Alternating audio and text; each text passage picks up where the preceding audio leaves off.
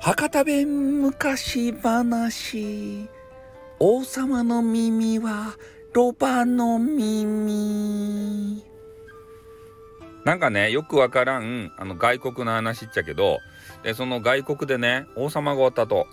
ね、その王様ねなんかよくわからんけどいつもね普段からあの帽子ばかぶっとらっとだいね。それで王様もさ毛が生えてきたけんね毛ば切ろうと思ってその近所のね床屋ばね探しよったと。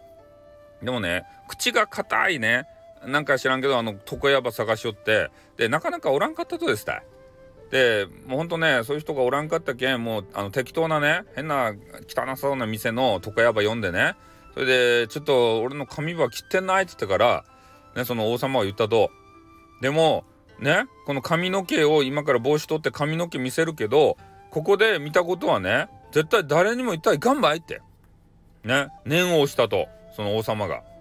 それで床屋がね別にその誰も言う気はなかったけんなあそんな言わんですよって。個人情報言うわけないやないですかって、言うたと。そしたらその王様もね気を良くして「分かった分かったじゃあちょっと切って」って「4日ごと切って」って言ってねちゃんとすいてよって言ってから。それで注文場ねちょっとつけてからあの髪を切らしたと。ねそれで髪を切らそうとしてあのあれを帽子ばねバシュって取ったらねなんか知らんけどね変な耳が生えとるとですって。あのなんうついつものね餃子みたいな耳じゃなくて、えー、なんか変なねワンコみたいなねワンコじゃないな。あのロバみたいなねそんな耳がねこれ垂れた耳がピョって生えとってこれびっくりしたんですよギョって思って。ね？え？王様はミュータントやったと？と思ってね。ちょっと今までねあのその床屋がネットフリックスでね X メンバー見よったけん。ね？そういうあのミュータントみたいな人ば見とったけんね。あこの人ミュータント能力なんやろかって思ってそう気になりながらもねあの切り寄ったと。でやっぱり王様の耳がさロバの耳やったら気になるやん。どんな能力やって。ね、あのいろんなあの小さい音も見逃さんそんな能力かいなって。そういうそのことばっかり頭にあったと。床屋さんがね。でこう間違えずに紙箱を切ってからね。で王様が鏡ば見たら「ああこの髪型よかね。かっこよかやん」でもね床屋お前今見たろ？俺の耳ば見たろ？ね、これ言うたらね、お前死ぬけんねってね、こうちょっと脅したと。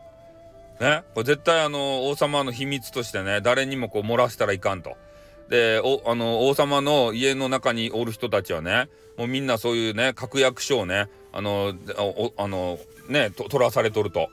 ね、欠板状を取らされとると。でその床屋もですね、えー、そういうねちょっと指ば切り合えてて指をこうピャって切ら母音もね押させられてね欠板状はその人も押させられたと。でそれで約束ばさせられたっちゃけどやっぱね気になるわけよ床屋が。ねなんで王様の耳ロバの耳とかになっていやロバの耳は別にね気になってないとそんなに床屋はね。あのミュータント能力なんやろかってそればっかり気にしとうと。やっぱり音をねめちゃめちゃ拾うんかな。それともなんか耳の中からなんかあのね液体とか出たりとか弾が出たりとかそれで敵ば攻撃するとかやなってそればっかりね考えちゃってで家に帰ってねとりあえずネットフリックスをつけてあの同じようなミュータント能力がないかどうかね探したっちゃけどなかなかそういう人がおらんかったけんねあれ新種のミュータントかいなってもうそればっかり考えちゃって。ねもうね誰かに話したくてしょうがなくなったんですよ。王様ミュータントかもしれんばいっていうことをね。ああもうロバの耳はそっちのけですって。それそのことばっかり頭にねあの入っとってで床屋やけん一応カニ切らんといかんちゃけどねちょっとあのパーマにしてくださいってね言ったお客さんのね頭をモヒカンにしたりとかねちょっとあのハゲにハゲにしてくださいって、えー、言うた人のねあの髪型をベッカムヘアにしたりとかね。そういう間違いばっかり起こしたっけん。あもうこれはちょっと仕事にならんばいということで誰かにこう話さんばいかんでも話したらもうちょっと約束させられたけんね。俺死ぬばいって言ってもうちょっとねもう土下していいかわからんくなったけん。鬱になってしもたと。で鬱になってしもたけんね。とりあえずちょっと庭に穴場掘ってそこにこうねあのぶちまけようかなって言ってあのね深い穴をね掘ったとですたその床屋が。それでね言うたと。もう穴の中に向かってね「王様の耳はロバの耳そしてミュータント!」って言って「ミュータント能力がめちゃめちゃ気になる!」って言うてしまったんですね。でそれでねやっとすっきりしてであれをあの土をねその穴にかぶせて、えー、めでたしめでたしってなるところやったっちゃけどなんか知らんけどねその穴にねすごいパワーがあってでそっからね変な木がねニョロニョロとこう生えてきたわけですたねでそれ気づかんかったとでもねもうだいぶねでかくなってからねあらなんで苔のとこに木があるとやって思ってねびっくりしたんですよでこれちょっとね、えー、切ってでその、えー、床屋がね趣味でね変なあの縦笛とかえー、なんかあのフルートとかねなんかそういうのをね作ってあの吹くのが趣味やったんですよ。であちょうどいい木やねこれは。ちょっと切ってからなんかフルートか縦笛かなんかようわからんのを作ってちょっと吹いてみようかねって言って、えー、そう言ったんですよ。でそして笛をねチャカチャカチャカって器用な手でね、えー、作ってじゃちょっとこれあの街でこう弾いてねあの演奏してちょっとおあのお給お給金っていうか、えー、おひねりをねもらってでそれでもらったお金でゲーセン行こうかねって言って、えー、ね町に繰り出したんですよね、え、そしてその笛をねなんと吹いた瞬間ですね王様の耳やロバの耳王様はミュータント!って穴にね吹いた言葉がもうどんどんどんどん漏れ出てくるわけですって。どういうことやと思って。